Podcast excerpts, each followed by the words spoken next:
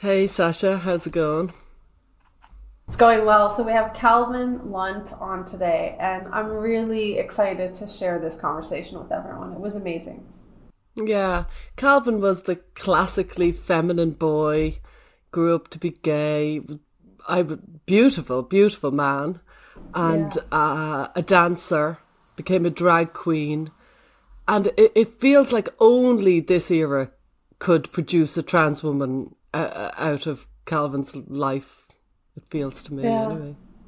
Yeah, in some ways, he's kind of got some aspects of the classic HSTS, but he wasn't really gender dysphoric as a child. So, you know, as you'll hear, he had a kind of chaotic upbringing. And as he started to discover his sexuality, uh, some events in his life created a lot of shame around that. And so, as you'll hear, Calvin kind of did this pendulum swing from like one extreme type of identity to another. He had a you know a complicated relationship with his sexuality. He was a mixed race kid in a working class family and you know he went from one kind of presentation to another and it's interesting calvin also talks about how being a social media influencer with a significant following and having the cameras on him how that yeah. impacted his sense of, of identity and he was also very um, involved in like heavily um, drinking and drugs and stuff like that in the, the gay party scene and so he has a lot of different factors that impacted his sense of searching for identity. I think the important timeline pieces for our listeners is that at 25 he started transition and this kind of came out of the blue. He's a funny story about how he told his mom and then at 27, just two years later, he started to detransition. And part of that was sobriety and kind of realizing that there were some aspects of his identity which he was living a lie, as he says. So, with that, um, Calvin is also uh, currently working in the capacity of like a wellness coach, and his training comes from spiritual practitioners he's encountered in different parts of the world and from his own kind of recovery and healing journey. So, with that said, I think we will introduce you to Calvin Lunt. Hi, I'm Stella O'Malley, a psychotherapist in Ireland. And I'm Sasha Ayad, an adolescent therapist in the United States. Through in depth interviews, personal stories, and psychological exploration, we probe the gender landscape within contemporary culture. And we consider the implications of prioritizing personal identity over other aspects of the self this is the thinking person's take on gender. Join us as we look at gender from a wider lens. Hi, Calvin. Nice to see you. Hi, guys. Thank you for Hello. having me. Hi. it's good to we're, have you here. Yes, we're really thrilled. We've been trying to get you on the podcast for some time, so it's nice to be here you, have a really interesting story and i think later on we'll get into kind of your childhood and like how you kind of came to this long windy journey but I, I wanted to start with kind of where you are now because you've gone through such an evolution in terms of your search for self, your healing from all kinds of experiences, and you feel like you've really landed on a much healthier place. So I'm wondering if you can tell us a little bit about like how did you get yourself out of all of the gender confusion and into a space where you are now? It was it was a very simple process, but a very simple process for a very complicated person, which I was. You know, I liked to overcomplicate things and the simplicity of stepping away from society, stepping away from the noise, and you know, really tapping back into myself, really understanding what those core conditions were that were placed upon me, how society, you know, has has changed its roles of, of gender and sexuality, and how this constant change is is forever, you know, changing us as people.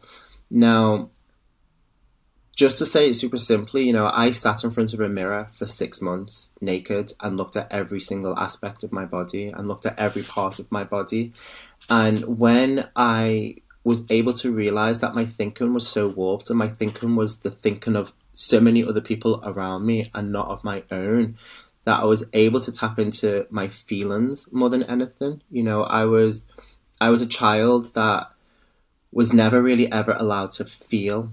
I was I was a person that was never really able to express myself fully in the ways that I wanted to and to know what emotions were healthily. Now, I had to learn all of those at the age of 27. You know, I was a 27 year old person, not knowing where I was, who I was, without any structure in my life, and I had to find that structure.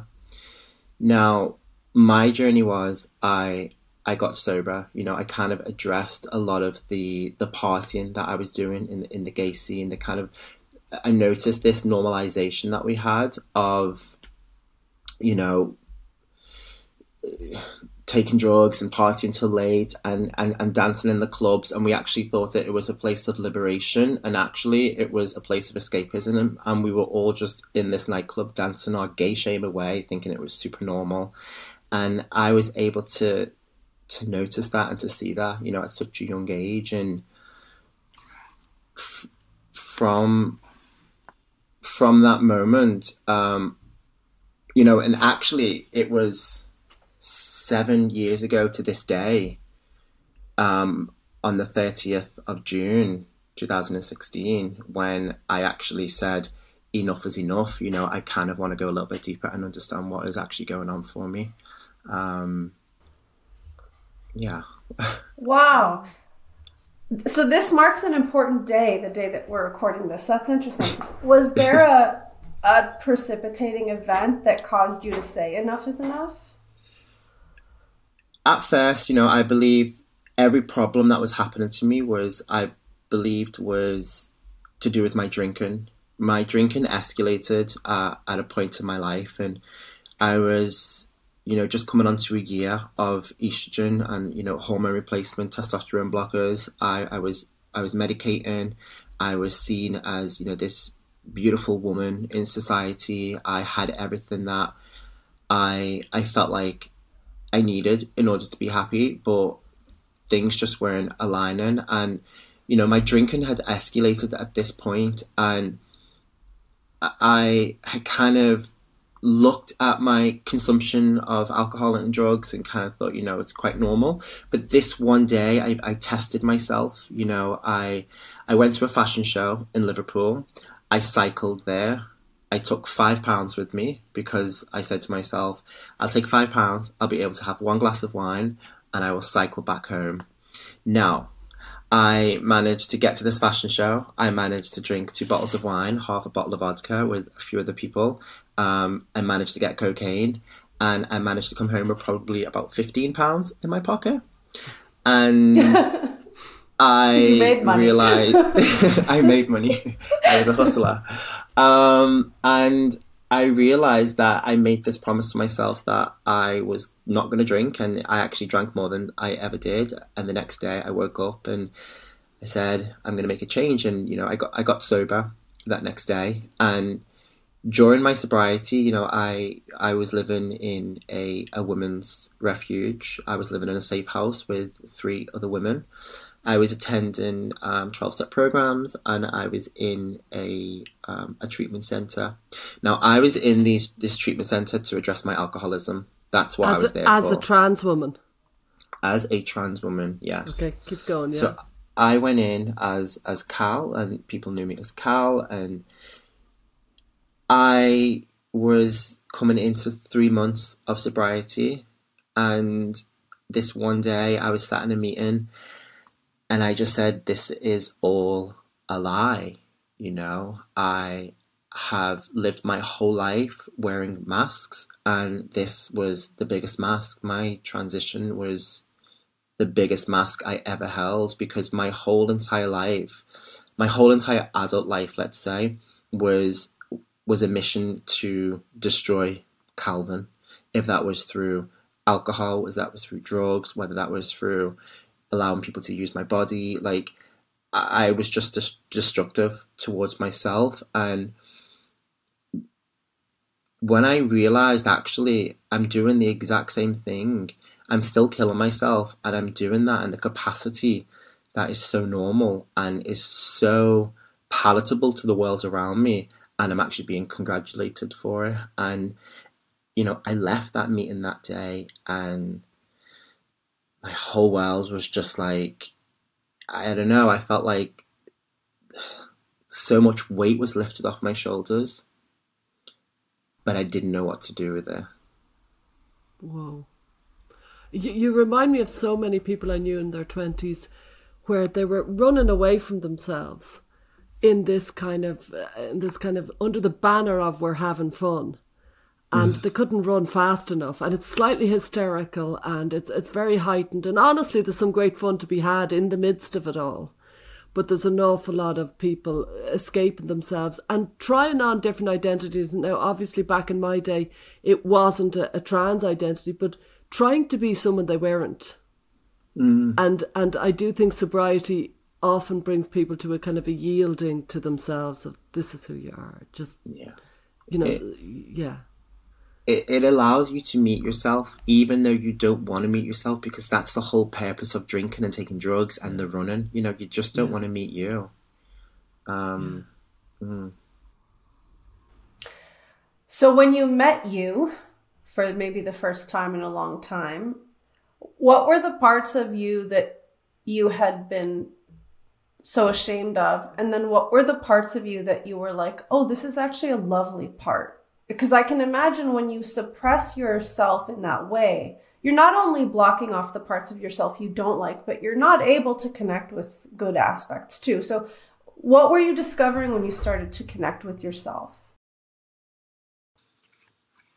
I discovered how much of a gentle person I was and how sensitive I was to the world around me. You know, I think there's this, you know, I, I okay, I come from a very working class Liverpool background. You know, men don't cry. You know, this is the kind of place that I grew up in.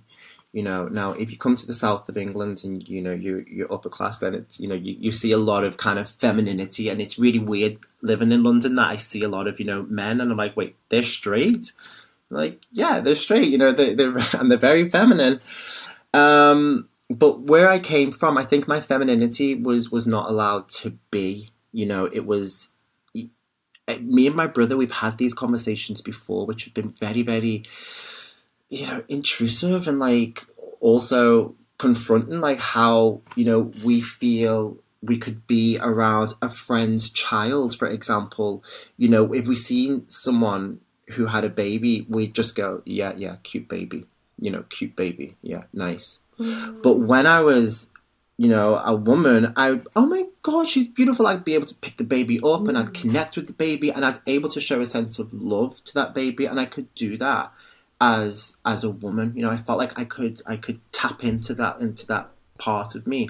But as a man, it's weird. You know, it's quite creepy. Like if a man is acting like that around a kid, you know, it's it's a bit creepy. So there's hmm. this there's this sense of I don't even know what the word to use is, but it, it's it's ingrained into my brain that it, it's wrong. You know, that is it's wrong to connect on on that level. It's wrong to connect with emotions on such a level. Now, the kind of life that I grew up in, you know, we got kisses and I love yous on um, birthdays and Christmases. That was all. You know, we didn't get any other type of affection. So we were never really shown what that was. Um, so we had no concept of what it, of of what you know positive love was, or you know um, healthy love or healthy support. You know, we never really knew what that was. Um, so when I detransitioned, I was able to understand this sense of feminine and masculine, and not from the sense of what we're taught, you know, in in the world around us that you know being feminine is you know long hair and nice nails and all of that. Like there's a deeper level of what femininity is. You know, it's the care and it's the it's the the holding of of things together, and it's the you know the creator and then the masculine is like is the structure is the go-getter is is you know is the worker. So it was like okay how do i piece them together rather than it being what society is telling me it is? And i was able to find balance in myself. Now i'll be super honest with you you know i think since my detransition my my my kind of energy has gone woof, it's whacked to like super masculine to to an extent where I can be quite hard in this world, and you know, I, I I find it quite difficult to soften up. Like that for me is still a work in progress. Like where I have to learn how to tap back into the feminine, and you know, be a loving partner, and you know, be loving to my to my boyfriend and be loving to my mum and you know not come from that place of normal of which which I know is you know is the reactor is is the is the harshness you know I, have got to learn how to to lean into that. And you came from like where a, world where like men were men and women were women. It was very old fashioned in a way very kind of stereotypical as far as I can see. A lot of love a lot a lot of alcohol as well and a kind of a message of alcohol is fun and you you you would have been a natural funster. You were always going to be the one who was yeah yeah. It seems that was in you. Like your brother, you were saying was upstairs like tapping on the thing, telling them all to keep quiet. When you were like, "Let me down to join my mammy and her friends." that really stuck in my mind as isn't it funny two siblings can have such different responses and you really did you were like a little boy like let me at at it and you didn't stop that that that kind of maintained really. It did. This level of uh, you know of partying you know addiction runs in our family. You know my grandmother died of, of alcoholism. My my grandmother's sister is you know like 45 47 years sober. So it's always you know i've, I've noticed now like during the trial and, and the research you know the addiction in the family. And my brother is very much like against it. Like he's you know he doesn't drink. He's kind of very like you know anti-drinking he hates my mum when she drinks and it's it's very much it's very much like that but for me i was you know i was that kid in in a in a candy shop you know i'd pretend i was dancing around with you know the, the kind of cider as you know the five year old and you know people were clapping for me and you know I, it was that it was it was that environment that i was in you know i think i was like seven and you know my, i think my stepdad or someone gave me a cigarette like to say you know try it and you know we, we tried it and we choked on it and you know, so it was.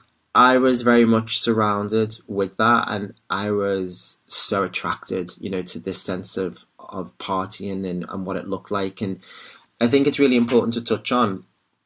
I was the shy kid though at times. I I I think I've always had that sense of anxiety and I've always had this sense of not fully feeling like I fit in. So when we would go to, you know, either family functions or like parties, you know, I remember my mum would give us a shandy. Now, if anyone doesn't know what a shandy is, it's half a lager and lemonade. Um, so you know, all, all the kids had it back then. You know, it's. I mean, if they'd done it nowadays, then and, and social services would be straight there. but back in the day, you know, it was the mums would, you know, have a little shandy, and it would perk me up, and I would mm. be able to mm. dance on the dance floor with the other kids, and and I mean, I was like, eight or nine. You know, I was I was young. You know, I was a yeah. young kid, but that for me was was okay. This is. I think that was the beginning in my mind mm. of that escapism and of that connecting. Like this, I need something to connect. And you were also taught it. Jump to just to jump in. You were taught it really from the beginning because your mother was going out. That was the fun time. She worked very hard. It was quite a mm. you know difficult life, but there was fun and that was Saturday night, like you said, that song Saturday night, and I remember it. and you know that that was the fun. So you were kind of it was it was very much just it was taught to you. This is the fun part of life, mm. and you know you you were receptive to it. And I want I want to come back to that in a few minutes, but you go ahead, Sasha, because it looks like you have something. Yeah, you know, it, we're we're referring, by the way, to Calvin's new podcast where he kind of talks about episode one is about hitting rock bottom and episode two is about the childhood. And Very one thing that really stood out, yeah, it's really great. We'll, really we'll include it in the notes. But one thing that stood out to me is you at one point you say, you know, I wasn't just dancing a little, I was dancing until sweat was dripping off my body as a kid.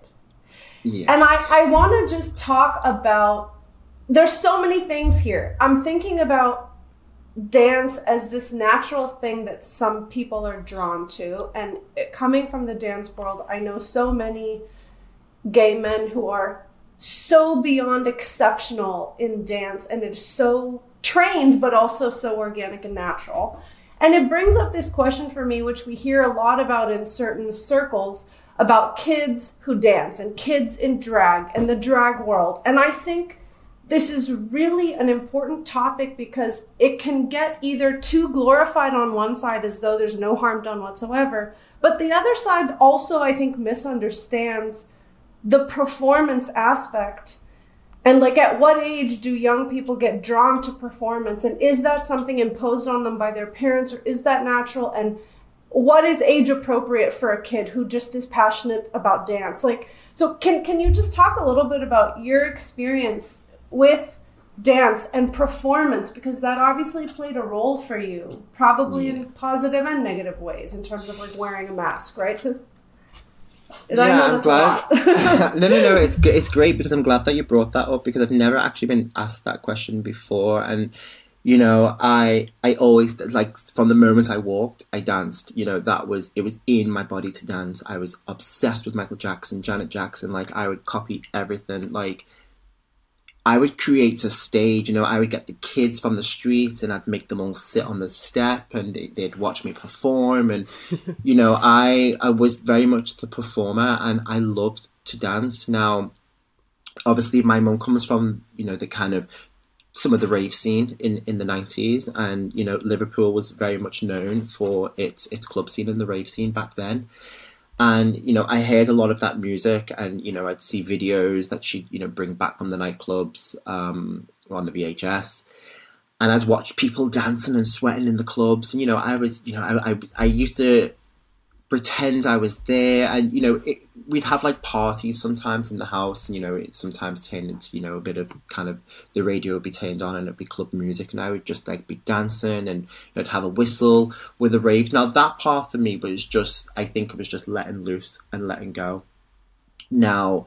As a performative side of things, you know, I was very much the kid that loved the Spice Girls and Steps, and you know, I very much thought I was, you know, one of one of the one of the pop stars, and I, I remember once watching. This is going to sound quite cringe. I remember once watching the Backstreet Boys on the TV and just sitting there crying as I watched Aww. them and like being, I want to be them. I just want to be a pop star, you know. But um, God help me, I couldn't sing.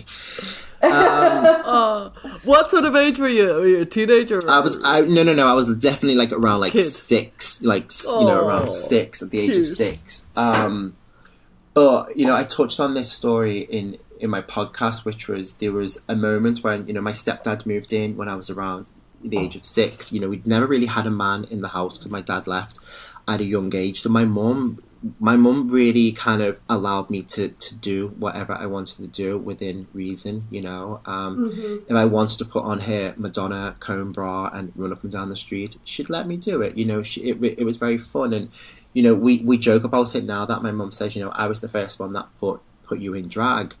But she just allowed me to do it with such innocence and it was never with a label or with yeah. with anything behind it. It was just a child playing dress up, you know? Yeah. And then my stepdad moved in and I'd never been around such a masculine masculine energy before. And, you know, we were at one of these parties one night and I was dancing in the living room and I was just dancing away and I was enjoying myself, just being this free child, just carefree about the world. And I remember he began to laugh.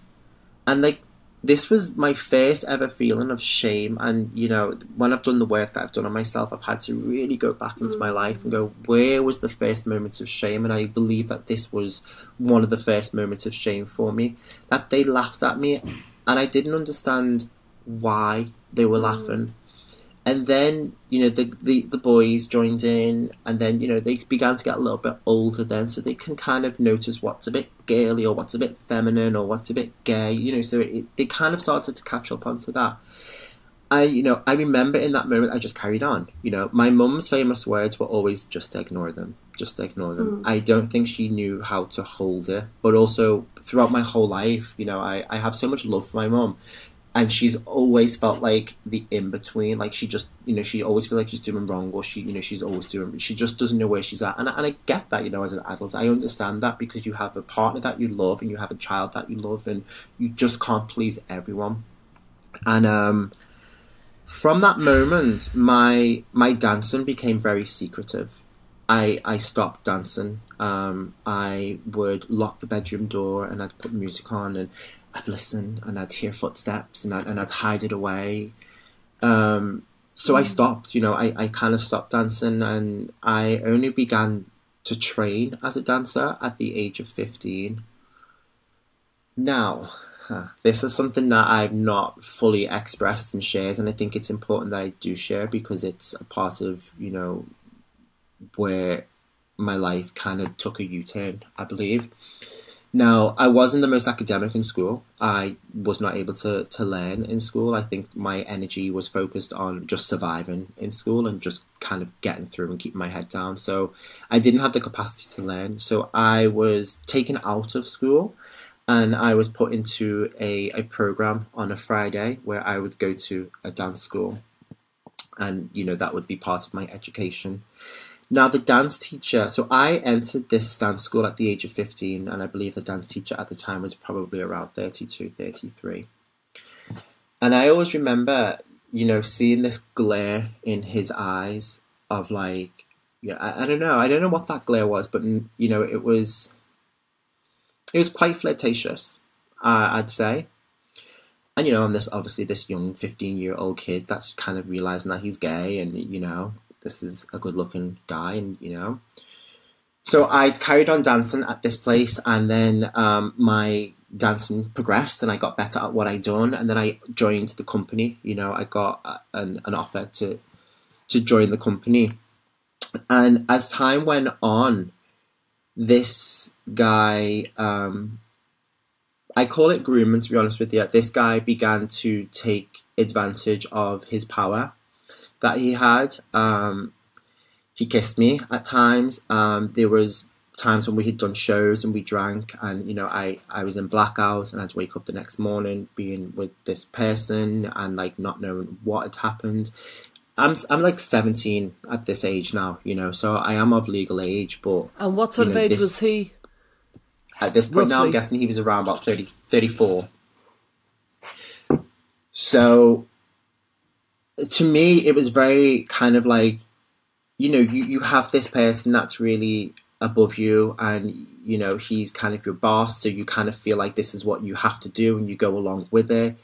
Um, and around the age of 18 i kind of said enough was enough you know i was just like this person has a partner.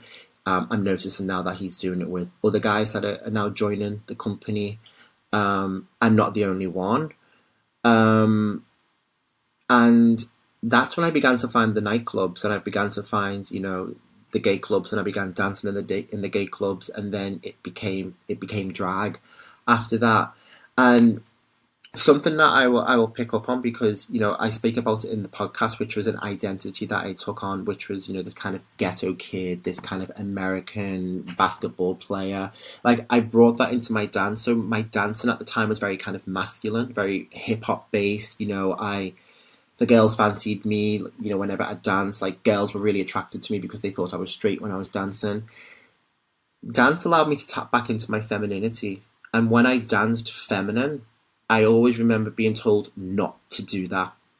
You're never going to get hired. Um, you're never going to get hired dancing the way that you do. It's not attractive. It doesn't look good. What are you doing? And it was this sense of like, okay, so there definitely is something wrong with me. And because you told me that what I'm doing is wrong, then I'm going to take it even further and put it on a wig and put on heels and do everything else that you're telling me that is wrong.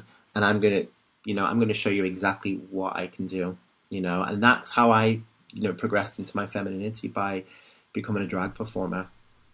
Okay, can I ask? Well, there's a lot of things. It's almost like you have this pendulum swinging where, like, yeah, yeah, yeah. moments you're embracing femininity, then you go the opposite direction, mm. then someone pushes you back. And it's like this constant, it feels like such a, like a confusing experience, first of all. I mean, that's interesting.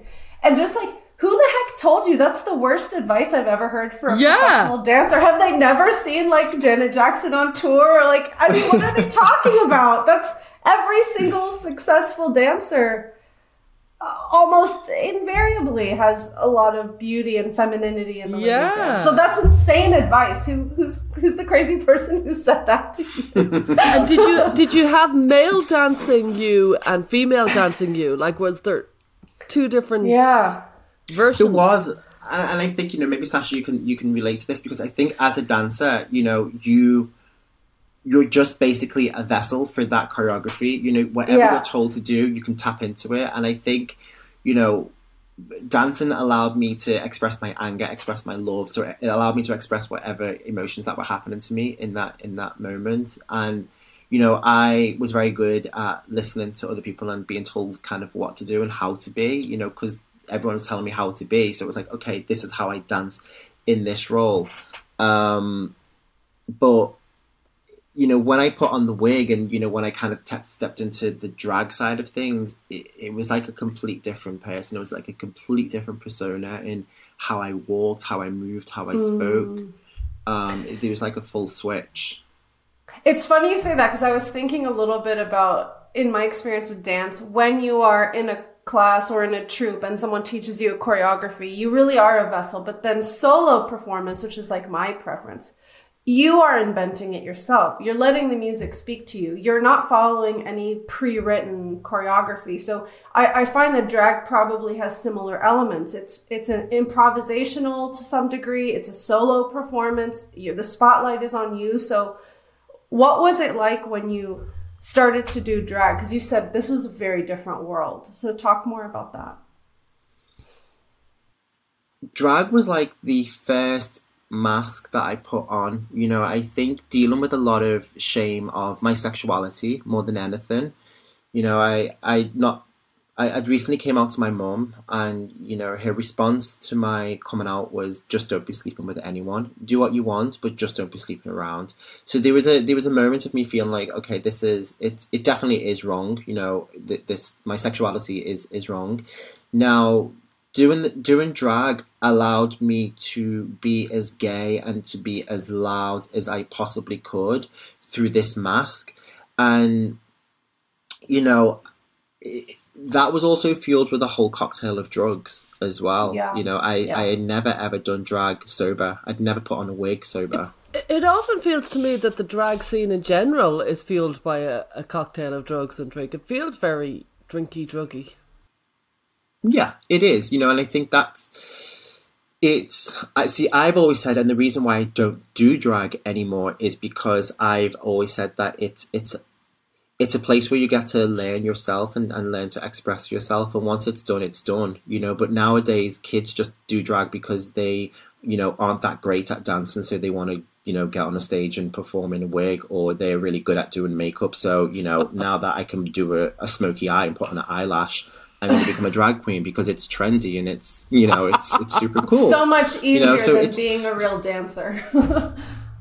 yeah, of course. You know, like You Yeah. two bitches. so but you're right. I'd never thought of it. As a non dancer, I'd never thought of it. I get it. Because to be a really good dancer without being a drag artist, you'd want to be shit hot, like. To, to, to Yeah. be. Yeah, yeah. I just realised that. Yeah. That's so funny. Um, Can you there was death something I was drop? gonna Sorry, I just have to ask. Do you Yeah. can you death drop?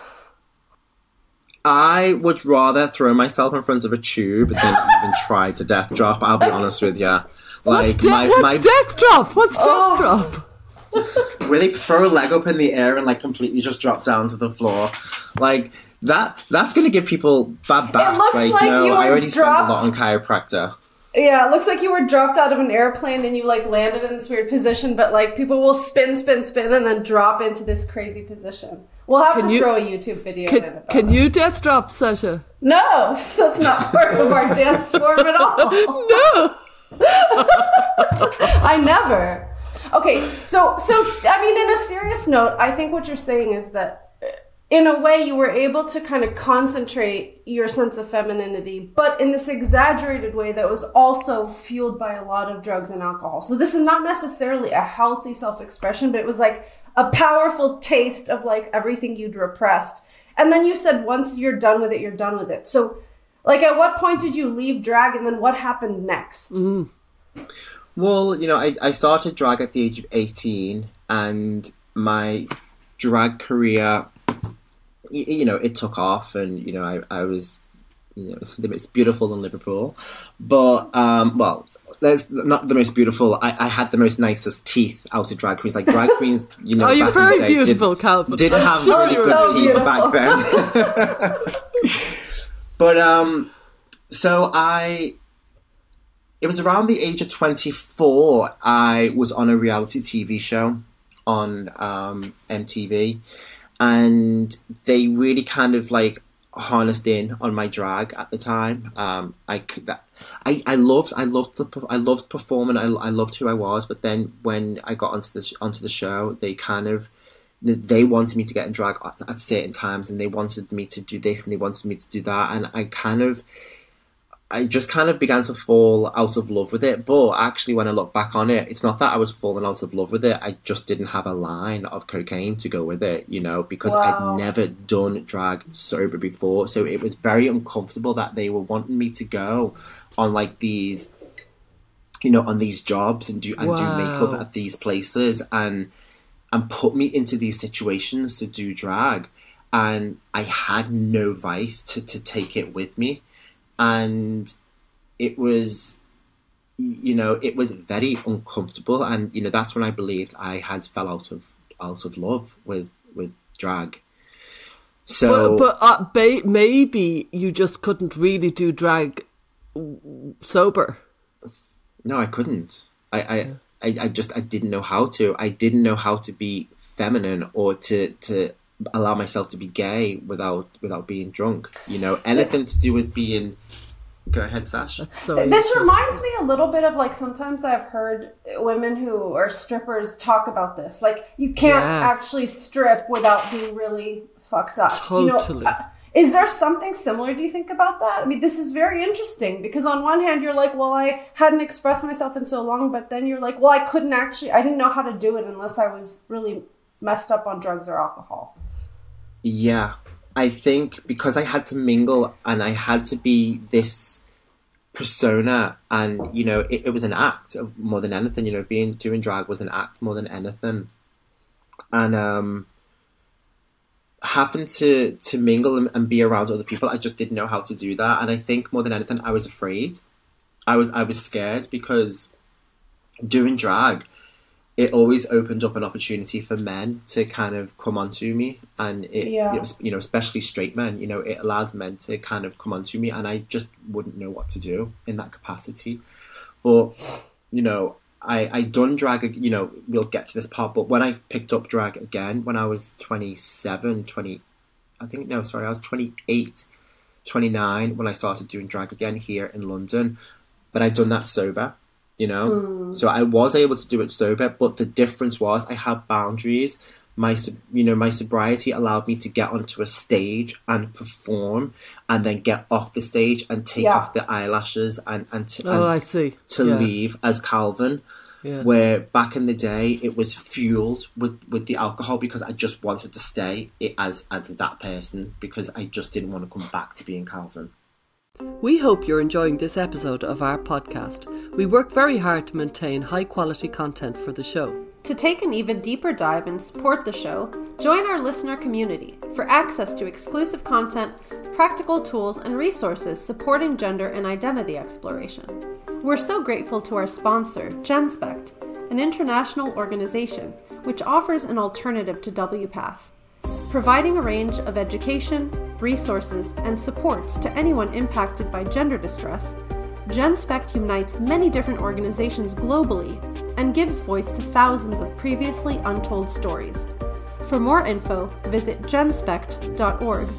And thank you to our sponsor, RHYME. Rethink Identity Medicine Ethics is a non profit organisation dedicated to improving long term care for gender variant individuals. Visit rethinkime.org to learn more. And now back to the conversation. And uh, Yeah. t- talking about that earlier on, I, I was I was kind of I saw how kind of drink had been kind of almost sold to you as a kid as the the way forward for happiness and fun, and you bought it, and it made me think you might be a little bit impressionable as a kid, and lots of us are. And then I thought, you know, if ever there was a culture bound syndrome, it feels like trans is at the moment, and it feels in other generations you would have been a, a gay man uh, uh, certainly a drag artist, but not necessarily trans. And it felt like it was it was in the water as such f- for you, that it was it was culturally there, just like drink was there, culturally tr- trans was there because it felt feels like a leap when I when I heard about your life. I thought you, you were just to me the quintessential gay man club scene. Yeah, you were, you know, you had a weakness around drinking drugs, or you know, that was certainly an issue. But the leap over to trans feels very, very influenced by the era mm. that you were living in. And I think, Yeah. am I right in thinking you transitioned? You, you know what I mean? It feels like a leap that wouldn't have happened in 1994, and it happened in, if I'm right, 2014, where it was. Is it was it around about then? When mm, did you Yeah, 20, 2015, yeah. Yeah, How old that it were was you? just So I was 25, just turned. So could you tell us that jump because you were you were a gay man who was who was a drag queen. You had it all going on. Like you were metrosexual and you had you were very you looked like you were very comfortable with your femininity. And there's a funny story about you told your mother you just want boobs. tell us all that. It's really interesting that you said that because being impressionable and being at a place where, you know, the show had flopped, we'd been sold this big promise that, you know, Oh, this was it. MTV Life show. the MTV Yeah. show had flopped. Like life was going to be made for you. You guys didn't have to work anymore. Like you know, it, this is it. You know, this is it, and it wasn't. So that for me was like a, a really low point in my life because I thought this was my break. You know, this was this was my way into being fully accepted for who I was, and you know, I I began getting gifts from companies that you know were saying, "Would you like some Botox for free?" You know, just kind of promote us, and you know, it'll be good for your drag. It'll be good for your drag aesthetic. Okay, so I began kind of like dabbling in in that world, and then you know, As a kind of a like- social media influencer, you were starting, Yeah. yeah, yeah, Yeah. So as like as- you know, as a as a blogger at this time, like being online, and you know, I noticed that when I got because I was no longer working in the nightclubs anymore because I I, I believed that I was too good to work in the nightclubs. You know, I'd just kind of do these spots when I get booked to do this, or you know, I'd just dress up in the house and I'd just show people, you know, what I looked like, and um. I noticed that people were interested in me more when I was dressed in, in, in feminine Yeah. clothes. And, you know, I then began to kind of find myself in the world online of um, of the trans community and I began seeing, you know, how people were doing what they would do and I began watching videos on on YouTube um, of their feelings and emotions around things. Um, I began hanging out with a lot of trans girls, and you know, at the time, I was not working. I didn't have any money. I was living in my mum's house, and oh gosh, I'm gonna say, I'm gonna say, I'm gonna say, gosh, um, I began webcamming. You know, so that was something that I fell into.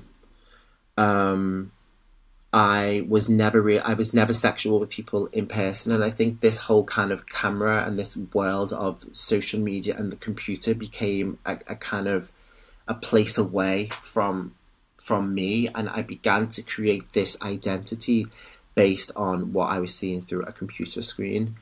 And what I noticed was, you know, I a lot of the clients that I got as you know a a webcam model or whatever you want to call it were straight men, you know, and they were paying me attention and they were giving me money and you know they they wanted me um and then obviously watching these girls on YouTube and watching their stories and you know I was at a place where I didn't fully know where I was and I didn't fancy gay men. Like I couldn't look at another gay man and go, you, you I'm attracted to you. I feel attracted to you because there was nothing attractive about a gay man. Like I just couldn't, I, I couldn't. Um, but straight men was was the turn on for me, and it was, mm-hmm. you know, that's that's where I want to be with. But what I noticed is they wanted me for, you know, a a fun time and not a long time. And that for me kept on I kept on tripping up at that place because I think all I ever wanted was was was love and, and to be loved. Now I'm glad that when it come to the online webcam and you know I have some sort of conscience and I, and I'm able to I've been able to tap into that throughout my whole life, which is what my boundaries are and what my values are. And you know I remember sitting at home once and I was meditating and it kind of came to me, which was, what am I putting my energy into? I'm allowing myself to be on a camera, strip for these guys who probably have a wife and kids at home. I don't know what their financial, you know, what their financial finances are. You know, I could be taken from these kids, and I could be taken from a wife, and that for me just doesn't sit right. In order just to pay for for hormones, you know, um, and I stop, you know, and I stopped doing it. Um, Yeah, and but it trickled because my addictive personality became so focused on this transition that the, the drugs and the alcohol kind of subsided. Like that wasn't really much of an issue at this point now because my whole energy had gone into how do I transition, and it was just every single aspect of my life was around trans um, situations and trans um, just everything to do with trans, like whether it was activism, whether it was going into schools and universities, talking about it, posting about it constantly, you know, kind of making myself out to be this victim that was hard done by and that my life was hard and you know, it's I became an echo chamber.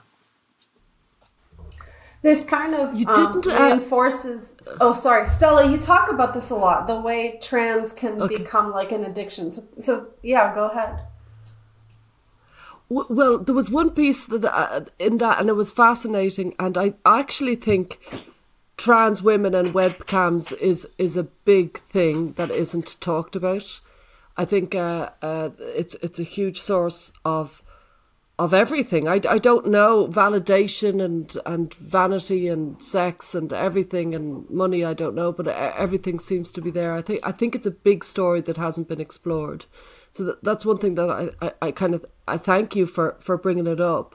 But the second point was I didn't hear when you jumped over because mm. yeah, you, you you you were gay and there was a devastating, as far as I could see, loss, which is common for people who get a fixation upon trans. This kind of a big loss in their life happens, and they're flailing and they're looking for a solution and you, you just didn't say that jump that you know what I mean that you, you you had had a devastating loss. I could imagine you were going to be huge. MTV was going to be brilliant. In fairness, I'd say it was devastating. I really would.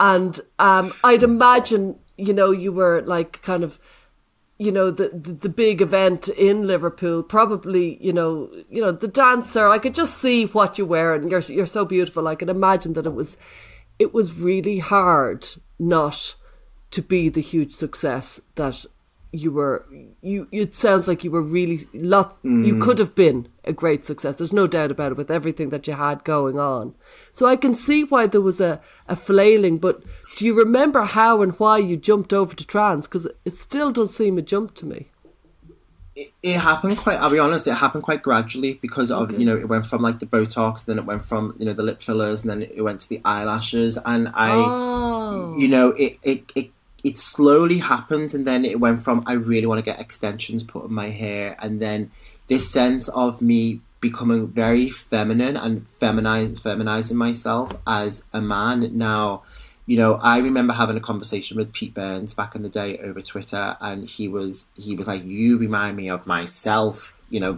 Pete Burns. You remind me of myself. And can I just I tell? Can I just tell listeners, Pete Burns?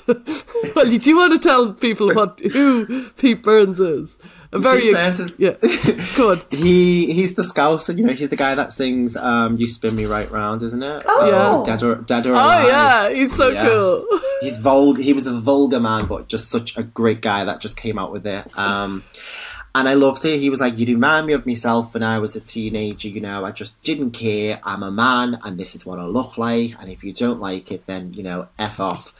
And I was very much in that kind of hmm. place where it was like, I'm a man. I know exactly who I am. I wear Yeah. wigs. I, you know, I wear eyelashes. I wear makeup, and Yeah. you know, I even done this whole, you know, thing for the Tate with with Andy Warhol exhibition, which was you know men wearing makeup, and you know this whole big activist thing of, you know, we should allow it to be more, and then I. Like, like I mentioned, you know, I began to be around more trans women and trans girls, and began to kind of fixate onto it online. So for me, it was this. It I was spending a lot of my own time at home, like constantly on YouTube and constantly going through the feeds and, and watching other people and identifying with this sense of, you know, this is how I felt as a child. I felt very isolated, never felt a part of, blah blah. You know, all all of the tick boxes I, I identified with that. And, you know, I spoke with um, a friend of mine and I said this is you know I think I think I might be trans and she laughed at me you know she was just like I don't I don't think she was like you know I don't think you are and um, I you know I don't really want to mention here, but right now she's going through a whole I don't know what she's going through but her child has came out as trans and is now you know transitioning from female to male and we don't really we're not really in contact as much anymore but um, you know, she she was like, I don't think you are, and I kind of went ahead, and it was just like, this is the idea, this is what I want. You know, it Uh, uh, was. And say how when you went to your mother, I love that story. Yeah, yeah, yeah. No, I, well, I will get to that. But it was like this is exactly what I want, and you know, I remember I was blogging at the time, and a lot of my life was shared with with the world, and I'd put a camera in the bedroom, and I'd and I'd hid it, and um, you know, you can go watch it on YouTube, and you know, I sat my mum down, and I gave her this letter, and you know, my mum's dyslexic as they come. You know, she she didn't read anything. She didn't really even like look at the paper. She just kind of like, you know, well, what is it? What are you what are you showing? You know, what are you showing me? And I said, um, I've been to see a doctor, and she was like, yeah, and, you know, well, what what what's the problem? I said, I want boobs, and her response was, well, what the fuck are boobs gonna do for you? You know, it was super plain and simple. What the fuck are boobs going to do for you? Because they're not going to make you happy. and it's really interesting because if you really listen to that video as she goes down the stairs, I it, we just it just switches like as if nothing was ever said, and I say, "What's for dinner?" and she goes, "Fuck all, Cinderella," and she just she just carries on walking down the stairs, you know, and it was like brushed under the carpet. We're not going to talk about it now. There's something so Liverpool. What the fuck are boobs going to do for you? it just made me giggle all day yesterday. Um, I, I, I, I suppose I think another thing that isn't explored as much, and I, I kind of think you're touching on it, and Pete Burns is a very good example of it. Pete Burns, you know, he did that amazing single, and he was an amazing person, and then he, he fell into kind of extraordinary, extreme um, cosmetic surgery addiction, as far as I could see, and he died early, and it was very tragic. That's how I I saw him. So if somebody said to me. I see you as a kid. If Pete Burns had said that to me, it would have given me the fear. Like, oh God, because he he he, he had so many cosmetic surgeries. He he lost himself completely. Like he he, he was unrecognizable, and I I I wonder. I believe that vanity and anxiety are, are, are very connected. And I think vanity mm-hmm. can be a manifestation of anxiety. And I don't think it's spoken about enough. It's almost like it's taboo to talk about vanity. And I, I think it's just very often a manifestation of anxiety. And maybe we should speak about it a little bit more so that people could understand that you can drive really quite a lot of, of, of decisions that can be that can be a, a, a distraction from yourself. And I wondered that for yourself. Yeah, I think if you know, I fixated on part of my body and that created anxiety. You know, I was able to as I began, you know, going through my transition, I studied women's faces, and I noticed that, you know, your faces are much rounder than mine. Like, why isn't mine like that? So then it created this sense of, you know, there's something wrong with me. Why is your nose like this and my nose isn't like that? And you know, and I think it became this self obsession. You know, it, it is a self obsession when you're so stuck in self that you begin to think that there's something wrong with you that you then need to change it. And I posted about this actually yesterday on Instagram, and I think you know for people that are listening and that may not be trans or have never you know dealt with gender dysphoria, you know I think listen to the similarities and not the differences because you know we not even just trans people, but you know you see everyone now and everyone's getting the lips pumped, and you know you know a lot of people are getting these cheek fillers and constantly changing themselves, and it's like we're all doing it on, on a collective, you know, we're all in this place where we all believe that, not all, okay, you know, not everyone, but, you know, a, a lot of people are believing that there is something wrong with us. And, you know, I think it's really interesting that when I sit back and actually watch the world around me, and see how much we've really normalized anxieties, depression, and you know these how how we choose to look at ourselves, and you know this normalization of well, if it's if if you think there's something wrong with it, then go change it and get your lips plumped, you know, or go get the boobs put in, or go get the gender reassignment, yeah. and it's this like we'll fix it for you, but there's a lot of other stuff that's going on in the mind that needs to be addressed first. And it's interesting because it's like at the same time that we're we're hearing much more about like beauty standards and you know healthy at every size and you know all of this like attempt to flatten what beauty is i find myself really in conflict here because it's like on one hand the pursuit of the beautiful is something that is really ancient and old and yet you're totally right, Stella, in that vanity can mix in with all of this like you know, medical technology and like where does the line get drawn? Because I think people crave the pursuit of beautiful things for the sake of beauty, but like how that gets manifested is really interesting. I mean, I don't know where to go with that. It's just, it's such a weird time, you know, when we're trying to say, well, beauty's in the eye of the beholder and there's no such thing as actual beauty. And on the other hand, everyone's going to extreme cosmetic lengths to build this weird ideal of like really what looks like like extreme cosmetic interventions. It's weird.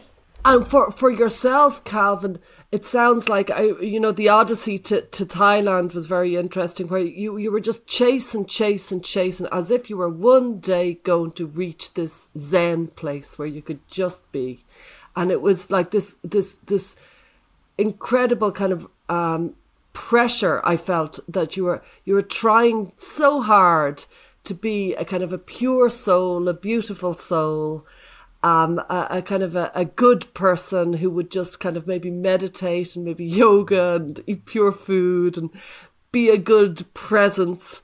And then maybe, like I said earlier, like six o'clock rolled around and you got a, a taste of a beer and went, oh, and this this yeah. party animal came out, and that that kind of Jekyll and Hyde. It was like the picture of Dorian Gray. It reminded me of like you know this this party animal came out at night, and then back in the morning, you know, the, the Zen, the meditation, purity will come back in, and it, it reminds me of almost you know from the Catholic upbringing, like that would be very you know Irish Catholic. You know, you're there praying away and then at mm-hmm. night like where's the whiskey the next day praying and it's the it's the same thing it's just a new a new cultural invention of it and for yourself you were chasing that purity as if there had been sold to you this idea that there's a zen place that we humans can reach which is mm. quite relaxed and quite at ease with themselves. And honestly, you know, angst is the human condition. There's an awful like we wake up and we worry about this, and we worry about that, and our brains are going and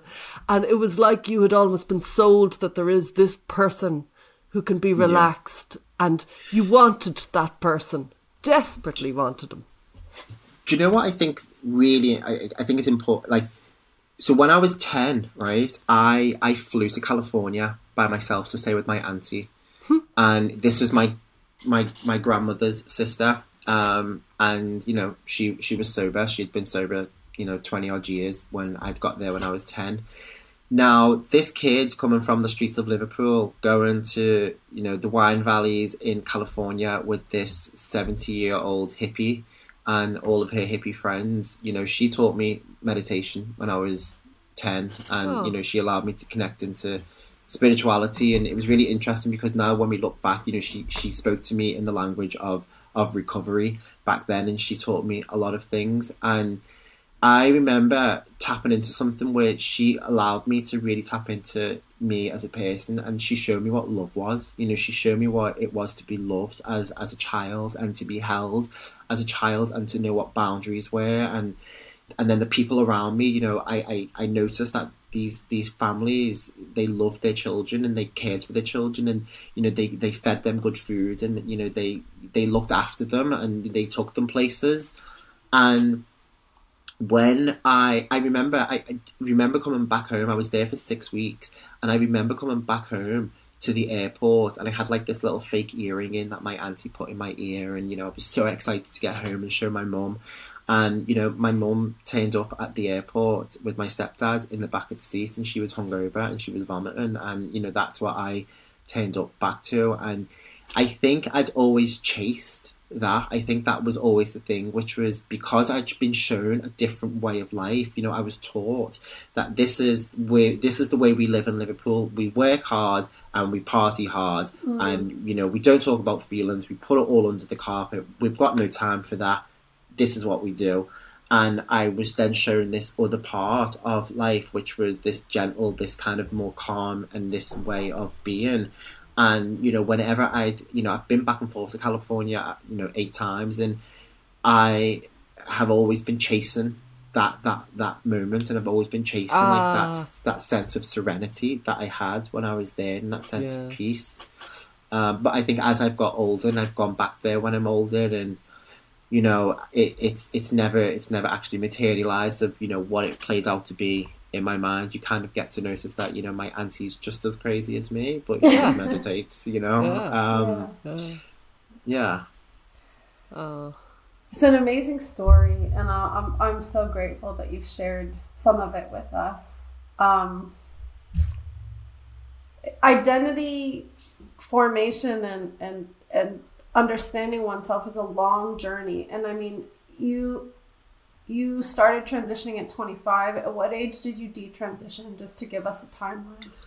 27 was when i began detransitioning Okay. So I mean, Yeah. this this also touches on this idea that people have, which is like if somebody is over eighteen, then they know exactly what they're doing. Yeah. Obviously got the maturity to know exactly what transition means. And your story, like Richie's, like many others, is a demonstration that you know being at war with ourselves can happen at any age. And um, it's really especially, important for people espe- especially, especially in our twenties, where we, Yeah. as you said, uh, we go nutso, we go whoa, we just we go everywhere, we flail during our twenties, and uh, most people do. yeah you, you know your 20s is a place to experience and to to allow yourself to be in the mess i think that's the most important thing and i think that's the thing that i've learned which is to allow yourself to be so fluid fluid uh, fluid with your 20s make the mistakes figure out who you are Yeah. you know and we're still on this we're always on this journey of figuring out who who we are and you know i think what happens now is that we have become so attached to to labels that then create us as this is how we should be. You know, I, I ate vegan for eight years and I never call myself a vegan because you know that what I eat does not make me an I is not I'm not an mm-hmm. identity of the the things that I eat. You know, and I think that's super important because once we start doing that, we, we block ourselves off. You know, of of so many other things in our lives. And I think when I took on that label of I am now trans, it it stopped me from doing so many things in my life and it it, it it made me be a person that everyone outside is against me. You know, it, it made me become this person where I had to learn how to put on an armor. I had to learn how to, you know, suit myself up before I go out into the big wild world because it's dangerous and this can happen to me and that can happen to me. And I spent so much time and energy worrying about that. And, you know, I, I'd come home and I and I'd get into bed and you know I'd take off my bra which you know I didn't have boobs so I don't know why I was wearing a bra but that's another story but you know I'd get into bed and and I would lie there and I go, I'm tired. And I go, why am I tired? I'm like, because I'm tired of being, I'm tired of just constantly feeling like I'm having to fight and fight and fight. And, you know, the moment I detransitioned, life just felt very calm. The world around me became such a nicer place. You know, I didn't see myself as as this victim anymore. I didn't see myself as the whole world was against me. I was able to really tap into to me. You know, I was able to tap into, you know, not this sense of having boobs are going to make me happy or having, you know, the lips are going to make me happy. I had to really figure that out on the inside and to really reel that back in because, you know, people can agree with this or not, but you know, I just don't think in in as a whole, you know, the medical industry, industry is never fully going to cure everyone. And I think when we're, we're, teaching people that, you know, if you feel this way, that the medical industry is going to cure you and it's going to help you feel better. And I had to go as far back, you know, when people talk about, you know, trans people have always been here, you know, we've always been here, we've been here for thousands of years. Yeah, we've all, you know, they've always been here for thousands of years, but they were not mutilating their body and they weren't changing their body they they they loved their body. You know, they were able to be in that body and be in that sense of who they were. But we've now gotten to a place where we're pushing this thing of well, if you feel this way, then we've got this cure for you, and you can change your body, and you can, you know, miraculously be the person that you've always wanted to be. And you know, I I I fell into that kind of trap and believed that that was the way to be, and it, that just wasn't that just wasn't the journey for me. And have you anything you would say to people who are maybe in that place that maybe they're maybe they're you know trans identified but they're finding that it's not solving what they thought it would solve? And have you is there anything you would say to them? You know i'm working with someone at the moment that's at that place at you know and the thing that i've always said to them which is to shut the laptop down and and kind of close your ears a little bit and, and figure out what's going on for you. Wow. Now, you know, I think when when we put a group of people together, we will no- sometimes notice that there is a there's a, a, track history of you know an absent father or maybe a bit of abuse that had happened to them you know by Loss. a male or by a female or you know there's because for me it was the sense of the masculine is dangerous. The masculine is going to hurt me. It, you know, it's it's hurt me before. It always has, and it always will. So it, that's in my mind, which is the masculine is dangerous. So I had to learn to become comfortable with that, and to you know really rewire my whole brain as to what I believed was going to get me. You know, we live in this world where toxic masculinity is going to kill you, and men are dangerous, and men are bad, and you know, we're, we're just pushing this constantly, and you know, to the advice that I give to anyone, which is, you know, you, you to you have to go in and and stop trying to heal yourself through through social media. You know, you stop using your you know what's on your mind, what Facebook says, as actually what's on your mind. You know, speak to people, speak to professionals, and be honest. I think that's the main important thing is be honest because I had a tick list of everything that I knew what to say when I went to yeah. see a gender specialist because I was taught all of this by yeah. trans women online and they're going to ask you this question, this is what you answer, and you go in there already with a script and you say what you're going to say because you already have in your mind what you want. And, you know, I wasn't fully being honest with myself and also with, you know, the doctors and the professionals. That's really uh, good advice because so many people feel like they are going in with a goal. Um, I know we'll, we'll have to wrap it here, but Stella, do you have another thought? Just one last thing. You you had a therapist. Sorry, sorry, sorry. You had a therapist, and the therapist um, said that they were basically felt that they were bound by law not to ask you. Oh yeah. And yeah. Uh, have you anything to say to therapists who are thinking like that? Because you really could have done with people exploring. You really you were you were you you were very hurt by the whole. It sounds to me the whole trans experience. It sounded harrowing for you. Yeah, and, I, and you know, and I'm still working through it. And I think you know. It, it was an NHS um, counsellor that I spoke to at the time, and he was he was afraid to say you know, why are you doing what you're doing? Like, is is there any reason behind that? And I think you know, for people who go to university and want to be therapists and actually genuinely want to help people, you have to remember your intention of why you became a, a medical professional or a therapist in the first place is because you wanted to help people. And I think sometimes by helping people, you've just kind of got to stand up and speak up and say actually what is is true rather than what you think is right just because you're being told what is right. So I think, you know, break the rules, say what you need to say and actually help people. You know, I think that's yeah. the main thing, which is help people because there are actually are people out there that, you know, that are trans and they need this actual help and, you know, they're being they're being pushed aside because, you know, people like myself at the time are, are taking that space, you know. Mm. Well, Calvin, we're going to keep you for a few more moments for um, a listener exclusive talking about kind of dinner table conversations, but we will leave it here for now. And we're so grateful for you telling your story. So thank you. Thank you for having me. Thank you. Thank you. Thanks for joining us this week on Gender, a Wider Lens. Listener support means a lot to us. If you enjoy the show, please like and subscribe on iTunes and leave a review. For more information, visit widerlenspod.com.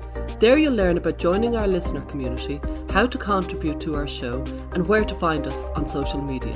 Our discussions are for educational purposes and are not intended as a substitute for mental health services.